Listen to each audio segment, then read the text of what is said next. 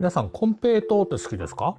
ね、京都がねお茶の文化がありますから、お茶をねいただくときにそのお茶菓子として、えー、金平糖っていうのがね、えー、こう食べたりしますし、まあそういうこう老舗のねお店が京都にあるから、まあ、京都っていうイメージをお持ちの方もいる多いかもしれないんですが、実は金平糖というのはポルトガルからこう入ってきたらしいですね。よんひゃくごじゅうねんまえだそうです。そしてそれが長崎から入ってきて、実はその、えー、明治時代にですね、いわゆるその製造機械の回転釜っていうのがこう発明されて、金平糖がこう量産をされるというのは実は大阪、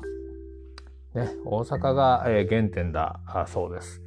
金平糖ってこう角がありますけどね、角の数がね必ずあれ同じになるっていうふうに言われてます。ほんまに同じになるんですかって数え聞いてみたらね、えー、数えたことないから知りませんって言われてしまいましたけどね、数えてみましょうか一回ね。あの金平糖を作るね会社が生野区にあるんですよ。佐々木製菓さんというね会社なんですが、もうね大阪でもその数が少なくなってるらしくて、金平糖をねやってはるところっていうのはねよっつとかねいつつしかないというふうにはおっしゃってましたけど、その中の一つ佐々木製菓さんなんですが、その大阪ので発展していったその金平糖をねしっかりこう守っていこうということで、えー、やってらっしゃいます。しょうわよねんからかな、えー、会社設立されてね、えー、やってらっしゃるんですけど、今はまあ金平糖だけではなくて、えー、そのチョコがけの技術っていうのがあるんですけど、チョコレートをこうね、えー、いろんなものにこうかけてコーティングしていくっていうその技術をね、えー、こうやってらっしゃるので、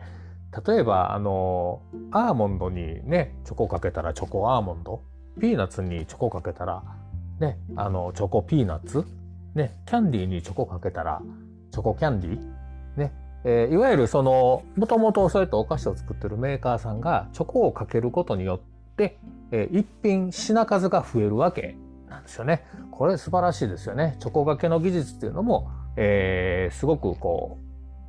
こう一品こう増やして、ね、販路を広げていくということでいうとすごく大切な技術になるわけです。それが得意な、ねえー、この佐々木製菓さんでやってらっしゃる技術であります。そして金平糖に戻りますが、えー、金平堂というね、えー、と独自ブランドをこう、えー、立ち上げはりまして、えー、すごくおしゃれなデザインで金平糖も金平堂としてね今発売をされています。